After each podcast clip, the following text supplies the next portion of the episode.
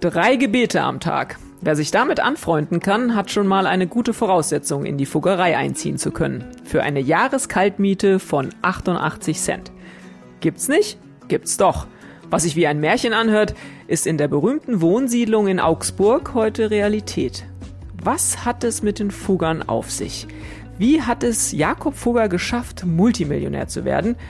Und was können wir daraus eigentlich über Reichtum lernen? Das besprechen wir nachher mit unserem Kollegen Dennis Kremer. Und damit herzlich willkommen zu einer neuen Folge des FAZ-Podcasts Finanzen und Immobilien. Ich bin Inken Schönauer. Und ich bin Antonia Mannweiler. Schön, dass Sie heute dabei sind, an diesem Dienstag, den 24. August. Dieser Podcast wird präsentiert von Visual West, digitaler Vermögensverwalter und 100%ige Tochter von Union Investment. Hast du deine Finanzen bereits im Griff? Als Robo-Advisor macht Visual West die Geldanlage für dich flexibel und unkompliziert. So hast du die Chance, in Zeiten von Null- und Negativzinsen mehr aus deinem Geld zu machen.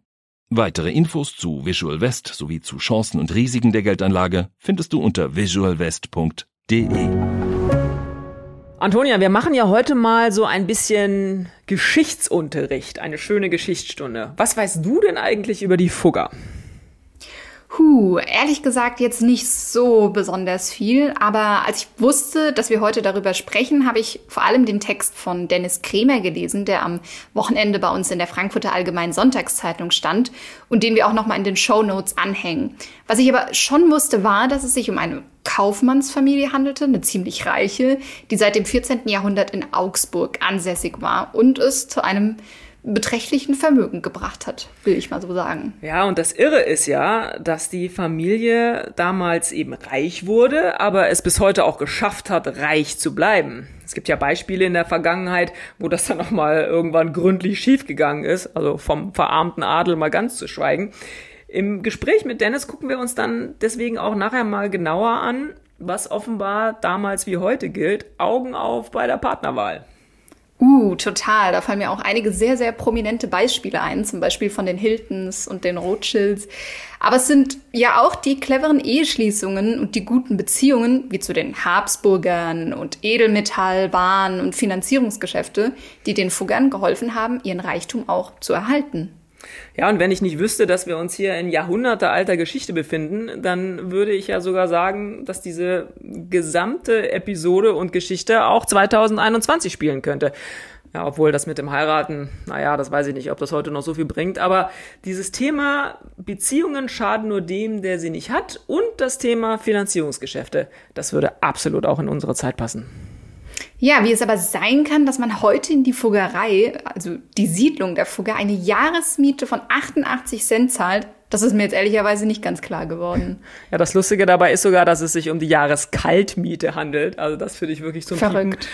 Immobilienentwickler dürften dabei wirklich auch die Hände über den Kopf zusammenschlagen. So stelle ich mir das zumindest vor. Zumal Augsburg ja sicher auch nicht gerade vielleicht das teuerste, aber eben auch nicht das günstigste Pflaster der Republik ist. Und das alles bespreche ich jetzt mal mit unserem Kollegen Dennis Kremer, dem Kollegen aus der Frankfurter Allgemeinen Sonntagszeitung. Der hat sich übrigens in seinen Recherchen auch viel mit Infos aus einem Buch beschäftigt. Das ist von Marc Höberlein und das heißt Die Fugger. Da hören wir jetzt mal rein. Hallo Dennis. Ja, hallo Inken. Dennis, sag mal, das ist ja wirklich so ein geschichtliches Thema mit den Fuggern. Wieso hast du dich denn da jetzt überhaupt so intensiv mit beschäftigt? Ja, es war tatsächlich so, dass ich mitbekommen habe, dass die Fugger diese Woche, die Fuggerei, 500 Jahre Jubiläum feiert. Das ist eine Wohnsiedlung in Augsburg, geschaffen für Bedürftige, die es eben seit 500 Jahren gibt und die gestiftet wurde von Jakob Fugger. Sein Beiname sagt schon, warum er das vielleicht gemacht hat. Jakob Fugger, der Reiche. Ähm, er hat sich damals darum gekümmert, ein bisschen um die Bedürftigen, aber es ging natürlich auch ein bisschen um sein Seelenheil. Er hat alle Bewohner dieser Fuggerei damals verpflichtet, drei Gebete zu seinen Ehren zu sprechen. Ein Vater Unser, ein Ave Maria und ein Glaubensbekenntnis. Und das gilt bis heute. Und diese Woche waren eben die Feierlichkeiten zum 500-jährigen Jubiläum. Das finde ich ja auch interessant mit den Gebeten. Kontrollieren kann man das aber nicht, oder? Damals nicht und heute nicht. Nein, also ich habe auch mit ein, zwei Bewohnern gesprochen, weil ich nochmal vor Ort war.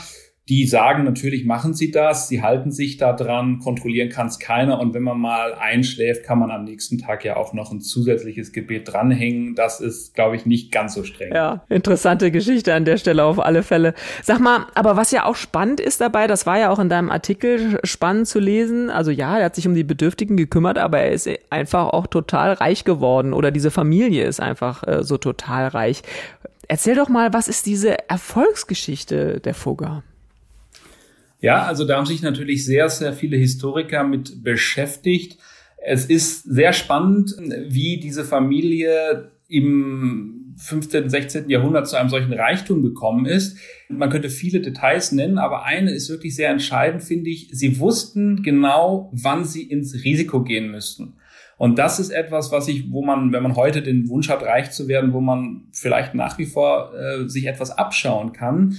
Vielleicht erzähle ich das ein bisschen, wie das bei Jakob Fugger war. Also er war aus einer Augsburger Kaufmannsfamilie. Die haben Tuche hergestellt. Das waren Weber. Eigentlich jetzt kein schlechtes Business, würde man heute sagen, aber ein Geschäft, wo ich jetzt nicht unbedingt mit reich wäre. Also er war wohlhabend damit geworden und hat erkannt, dass die Fürsten, äh, die damals ja zahlreiche Kriege führten und dafür ständig Geld brauchten, sich gerne an Geschäftsleute als Kreditgeber wandten. Dann hat er das ein bisschen gemacht, aber mit einem sehr interessanten und innovativen Gedanken. Er hat sich nämlich als äh, Sicherheit für diese Kredite Vorkaufsrechte für Minen sichern lassen. Die hatten nämlich die Fürsten damals, zum Beispiel Silberminen, Kupferminen. Und äh, dann hat Fugger mit einem Erzherzog, Sigismund heißt der, den ich, also ich kannte den bislang auch nicht, aber der war damals nicht ganz unwichtig.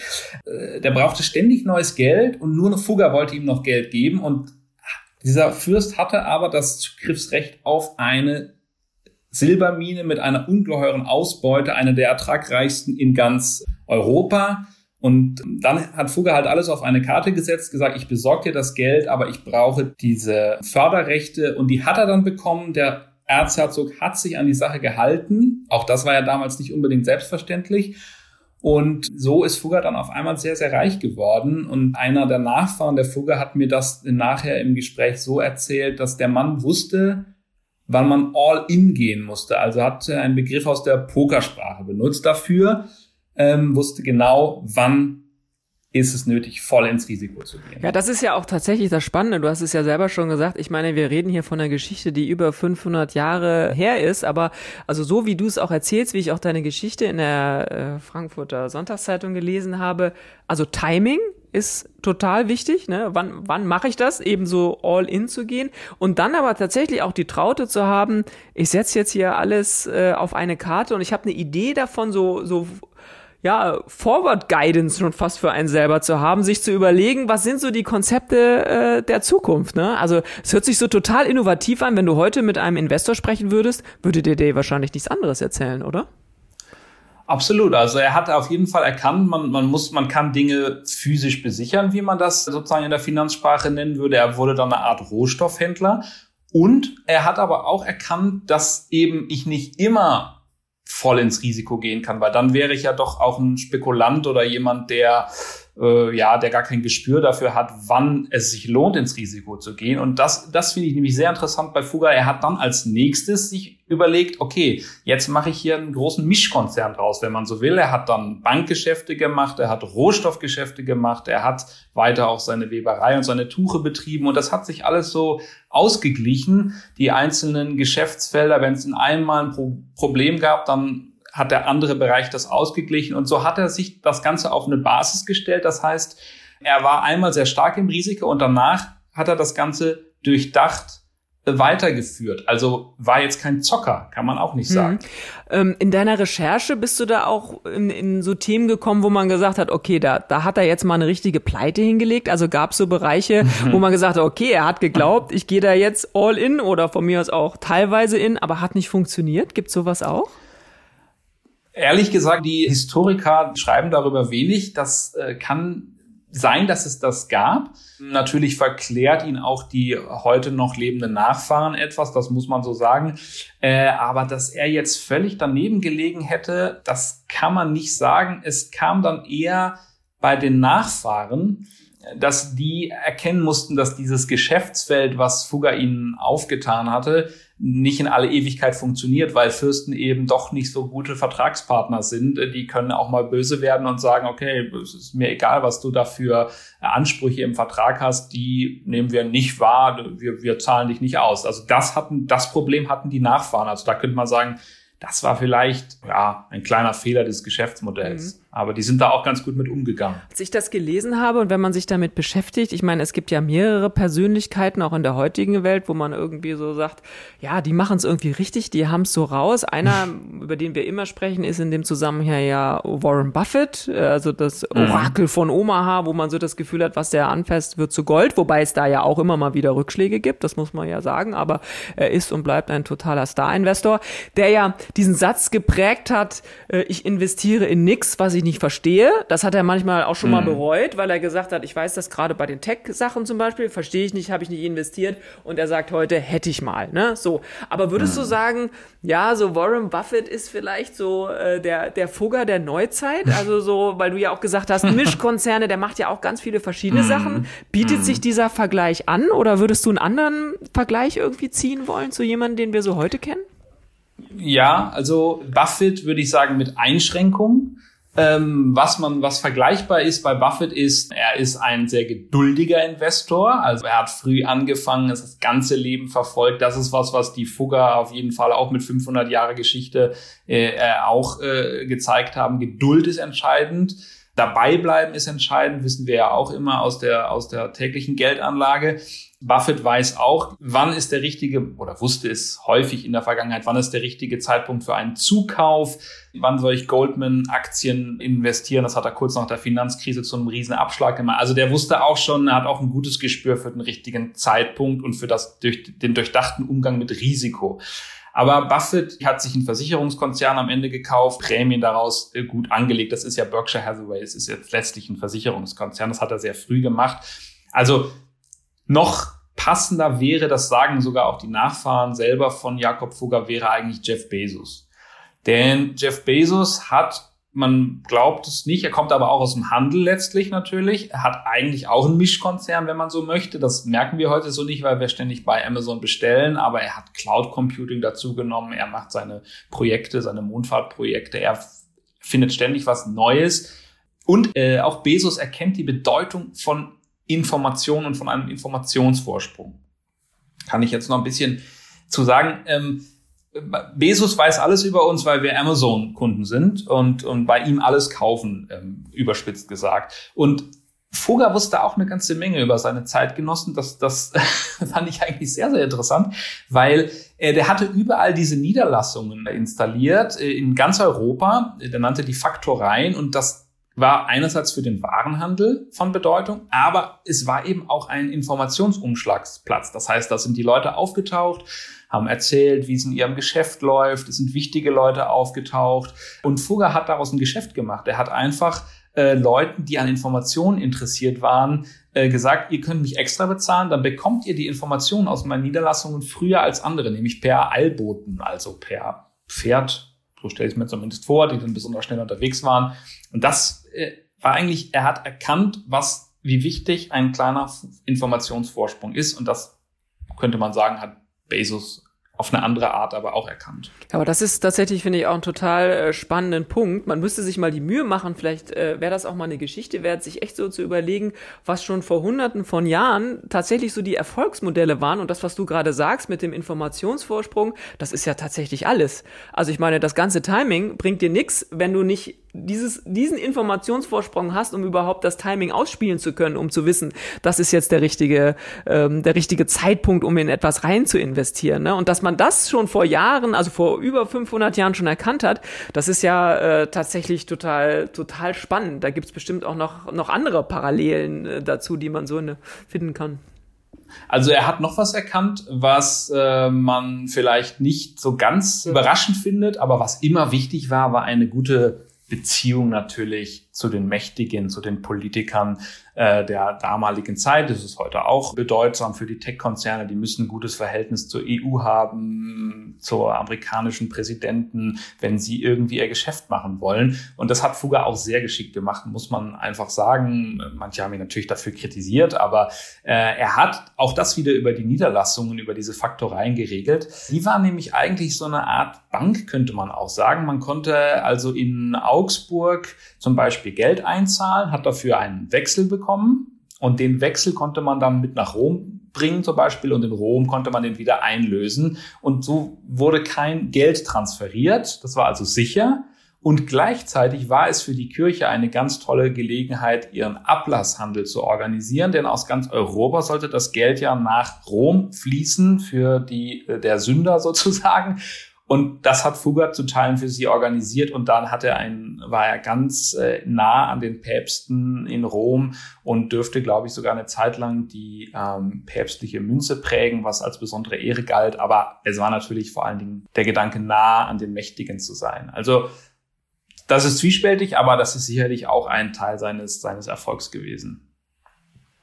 Ja, aber es wirkt ja auch schon fast wie so ein modernes PayPal, ne? Also wenn wir heute so viel darüber ja. reden, dass schon, dass schon kein Geld mehr irgendwie verwendet wird. Also das äh, war ja dann nicht nicht elektronisch, ne, sondern eben, dass man das darüber organisiert. Ähm, das ist ja schon schon echt spannend. Ich äh, gerade weil wir bei diesem Thema sind, so was kann man so übertragen und was kann man so in diese in unsere Zeit irgendwie auch bringen.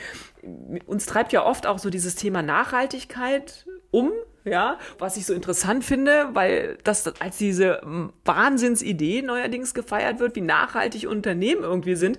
Aber bei den Fuggern kann man ja schon wirklich sagen, das ist ja, das ist ja also nachhaltiger kann es ja gar nicht sein, sich, sich eine Idee zu überlegen, wo investiere ich rein, wo kriege ich Geld mit und das über, über weitere 500 Jahre zu konservieren. Also da muss man mal sagen, also Nachhaltigkeit ist überhaupt keine neue Idee, oder? Nein, also im Sinne der, so wie es die Fugger auch gemacht haben, also sie haben dann natürlich auch viel in Forstwirtschaft investiert äh, das ist eigentlich sehr, sehr alt. Ich würde jetzt nicht da die Fugger allein zum ähm, Vorbild machen. Das haben, glaube ich, sehr viele adlige Familien gemacht. Aber es ist in dieser Hinsicht überhaupt nicht neu.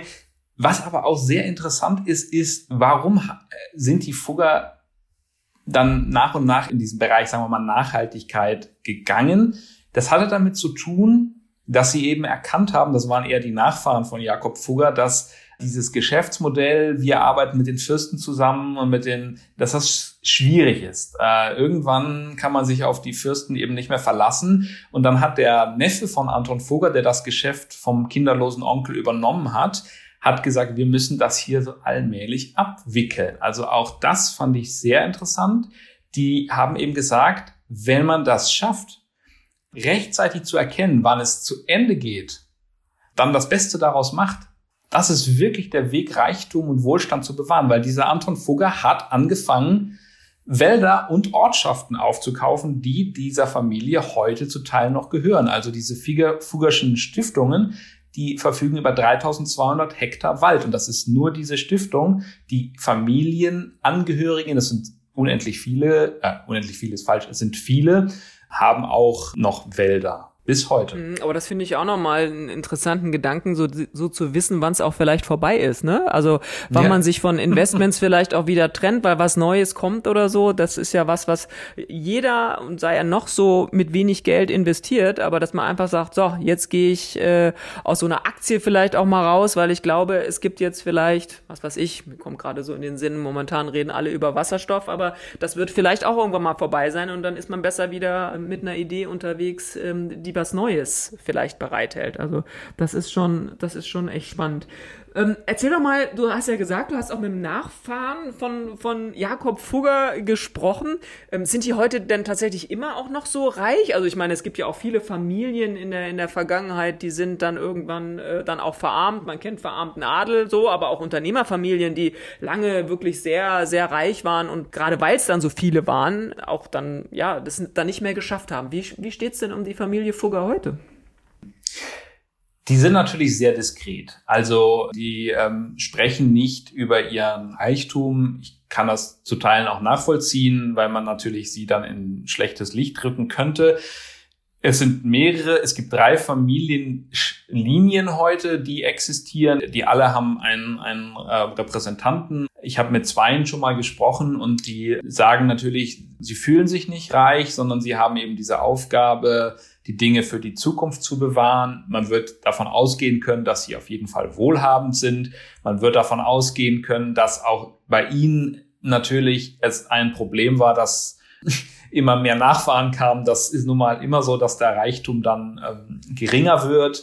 Man könnte vielleicht mal kurz einfügen, also Jakob Fugger soll, waren wohl 2,1 Millionen Gulden Überschuss, die seine Firma am Ende äh, seines Lebens hatte. Und man kann das nicht so richtig umrechnen, aber also. Es ist viel. Es sind mehrere Milliarden Euro auf jeden Fall. Äh, genau kann man es nicht sagen. Und die haben heute auf jeden Fall weniger. Ähm, aber sie haben noch was. Also sie, sie verwalten im Wesentlichen diese, äh, diese Forstwirtschaft, aber diversifizieren auch.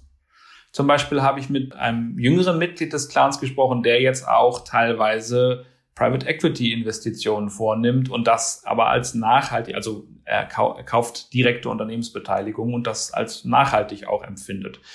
Ähm, also die denken da schon sehr, sehr viel drüber nach.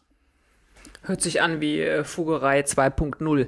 Dennis, ganz zum Schluss würde mich jetzt echt nochmal interessieren, du hast es am Anfang ja erzählt, ähm, in der Fugerei, warum wir das jetzt auch überhaupt, oder warum du diesen Artikel auch überhaupt geschrieben hast mit den, mit den 500 Jahren, die Menschen, die da drei Gebete am Tag sprechen müssen, aber noch mehr fasziniert hat mich ja diese 88 Cent Jahreskaltmiete, mhm. die man da, die man da bezahlt. Also kann, kannst du noch mal kurz erzählen, was es damit auf sich hat? Und ich meine, bei angesichts äh, der Immobilienpreise, die wir heute so haben. Und ich finde, Augsburg ist ja jetzt auch nicht gerade eine Stadt, äh, die wahrscheinlich ansonsten so total spottbillig ist. Also selbst das hundert- oder das tausendfache dieser, dieser Jahreskaltmiete wäre ja immer noch ein Spottpreis. Was hat es damit auf sich?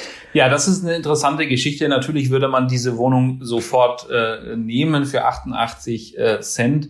Es war so, man hat damals, äh, Fugger hat damals festgelegt, was die Bedürftigen zahlen sollten. Also man muss sagen, er wollte nicht unbedingt Obdachlose aufnehmen, sondern Leute, die arbeiteten, aber wenig Geld hatten. Deswegen hat er damals gesagt, ihr zahlt mir einen rheinischen Gulden, das war die Währungseinheit. Und man hat irgendwie versucht, das umzurechnen und so richtig funktionieren scheint es nicht, aber das ist einfach ein symbolischer Betrag. Dann kann man auf diese 88 Cent. Man muss allerdings dazu sagen, es kommen trotzdem noch Nebenkosten auf dich zu. Das habe ich gehört sein ähm, 85 Euro im Monat, aber auch damit kann man leben und zwar ganz gut. Die Wohnungen habe ich mir übrigens auch mal angeguckt. Die sind sehr schön, ein bisschen eng, weil es wirklich immer noch das äh, Gebäude der damaligen Zeit ist, äh, zu großen Teilen. Aber man kann da gut leben. Also ich finde, so wie wir das jetzt auch besprochen haben, also das ist schon so viel, was man da aus der, aus der Vorzeit irgendwie mit hier jetzt in die Gegenwart bringen kann. Aber mit Immobilien wäre Herr Fugger, glaube ich, nicht reich geworden. Das kann man mal an der Stelle mit dem Preis auf alle Fälle sagen. Dennis, ganz lieben Dank für diese echt interessanten Einsichten zum Thema Jakob Fugger. Dankeschön. Danke dir. Ja, schon irre, was sich Jakob Fugger vor 500 Jahren ausgedacht hat. Und tatsächlich lässt sich so vieles ja auch auf heute übertragen. Also die Sache mit dem richtigen Timing und der Risikobereitschaft sind ja eins zu eins auf heute übertragbar. Was nimmst du aus dem Gespräch mit Inken? Antonia, ich sagte ja, ich komme über diese 88 Cent Jahreskaltmiete echt nicht hinweg. Aber spannend fand ich auch, was Dennis über diesen Vorsprung von Information und Mitinformation gesagt hat. Und darum geht's ja auch heute in dieser ganzen Datendebatte, die wir permanent führen, die Datenkraken, die wir immer uns so angucken und vor denen wir ja auch so viel Respekt haben. Aber genug Daten zu haben, um noch mehr aus seinem Geschäftsmodell zu machen. Das hat Jakob Fugger vor über 500 Jahren sich schon so überlegt. Und das finde ich ehrlich gesagt total genial. Und dann wären wir auch schon wieder bei unserem Ding der Woche. Was hast du uns heute mitgebracht, Inken? Ich habe heute mal das Poly Network mitgebracht. Uh, das sind doch die, bei denen Hacker 600 Millionen Dollar gestohlen haben. Ja, genau, das sind genau die. Das beschäftigt uns jetzt schon ein paar Tage oder sogar schon äh, paar Wochen. Ich finde ja ganz äh, interessant, während man bei so manchem Bankraub auch nach Jahrzehnten immer noch nach der Beute sucht und da manchmal immer noch irgendwelche äh, Rasenflächen umgepflügt werden, um ein paar Scheine zu finden, sind diese besagten 600 Millionen jetzt schon fast wieder da. Ziemlich nette Kriminelle. Dann stimmt es ja doch, dass die Gemeinde rund um dieses Konzept eines dezentralisierten Finanzsystems die Unregelmäßigkeiten einfach selbst löst.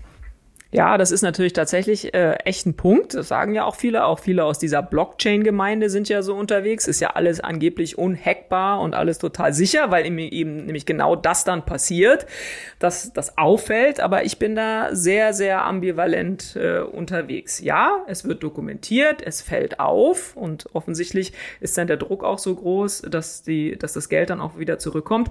Aber andererseits finde ich, dass dieser Vorfall einfach auch wirklich zeigt, dass Sicherheitslücken und das haben ja diese, die haben ja diese Hacker ausgenutzt, gnadenlos ausgenutzt werden können.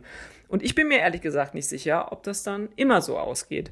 Und noch mehr Sorgen mache ich mir ehrlich gesagt um die analogen Sicherheitsbehörden. Die sind nämlich bei diesen Themen völlig hinten dran.